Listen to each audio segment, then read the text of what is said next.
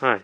A couple days ago, I was reading my tea science book and I read through a paragraph which was about uh, the tasting condition with different condition of tea leaf.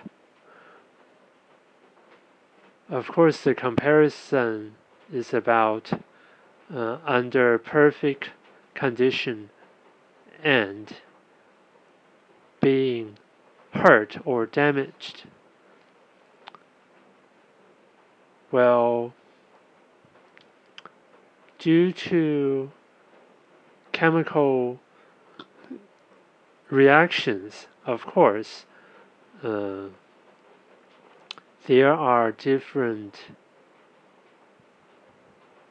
results and the tastes will different, but I think mostly this is done by machines, scientific examinations, or unless uh, this person is a, a very experienced master. But most of us are, are just ordinary people. And so this reminded me of uh, in the past uh, letting friends to try same type of tea but with a different harvest method. One is hand collected and the other one is machine harvested. And it's quite interesting that most people can't tell the difference. Well, actually, I have another friend who's an expert in flavor. He said that actually machine harvested ones should have more diversified ingredients and flavors. Well, so this goes to another question, which is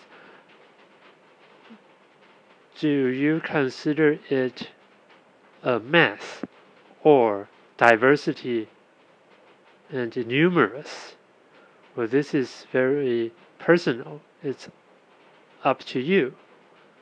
But anyway, uh, other tea farmers' friends told me that, uh, and I also read from books that most tea production countries they are machine harvested.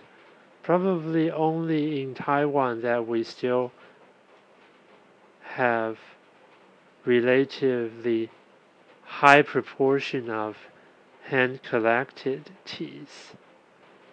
Even in Japan, only the ones that go to championship competition will be hand collected. So anyway, uh, about this tea drinking and the tea leaf shape, well, I guess it's all about personal choice, and that's also true for everything in our daily life. Anyway, have a nice day.